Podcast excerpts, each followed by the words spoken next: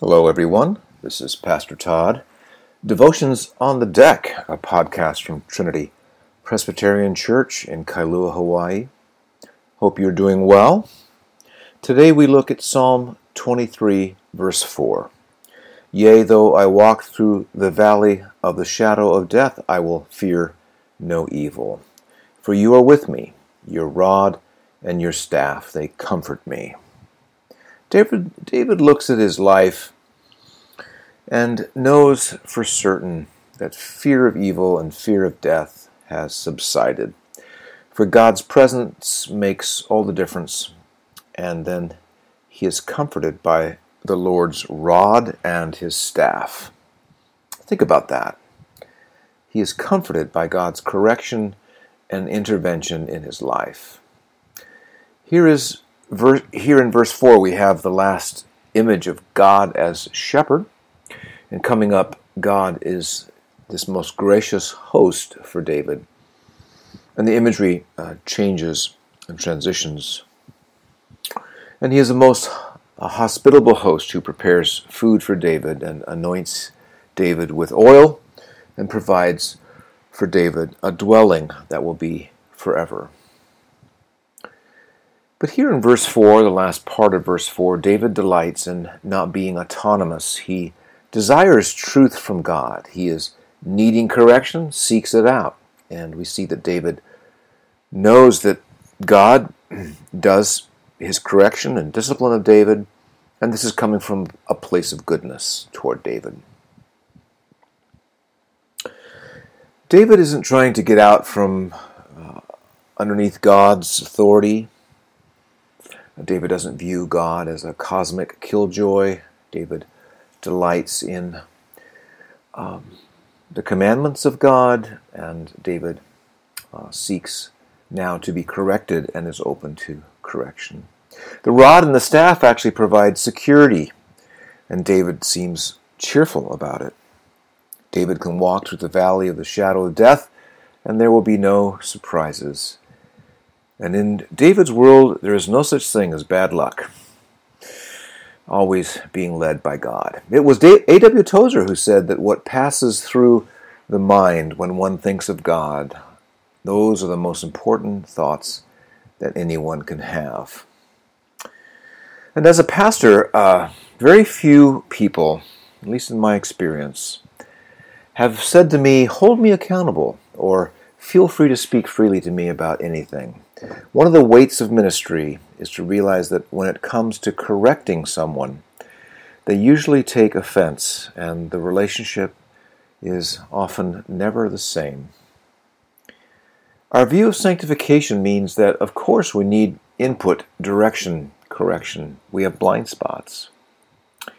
Jesus has established his rule and governs his church through flawed elders C.S. Lewis said, You never know how much you really believe anything until its truth or falsehood becomes a matter of life and death to you.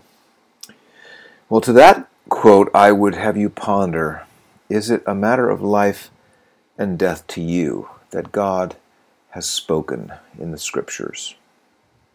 The rod and staff of our Lord take shape in the wisdom and truth of the Scriptures. 2 Timothy 3:16 says that scriptures are God-breathed, useful for teaching, rebuking, correcting, and training in righteousness, so that the servant of God may be thoroughly equipped for every good work.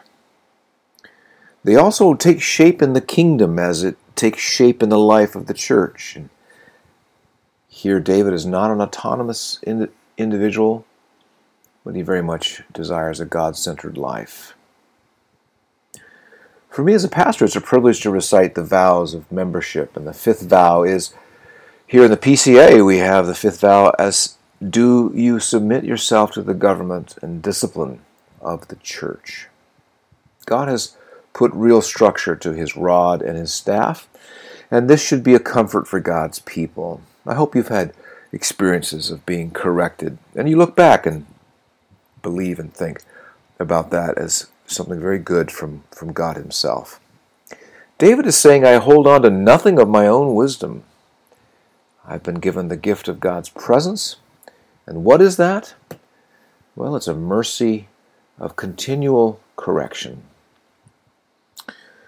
This is the final week of our Lord. He heads to the cross this Friday. Man collectively will not heed the shepherd. The Romans, the Jews, the city of Jerusalem, all of us refuse God's assessment of us, and we become the judge of God. This is the week where human wisdom rises up against the Lord's anointed. Christ is crucified.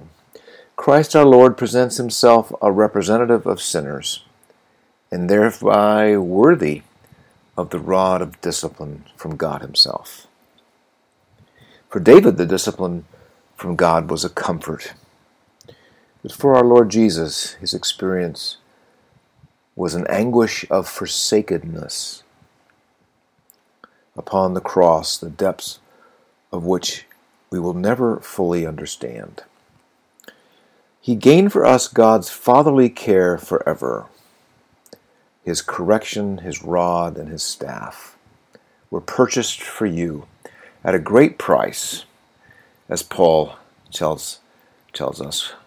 You were bought with a price. Well, keep in touch, keep going, keep faith, and keep the gospel close to your heart.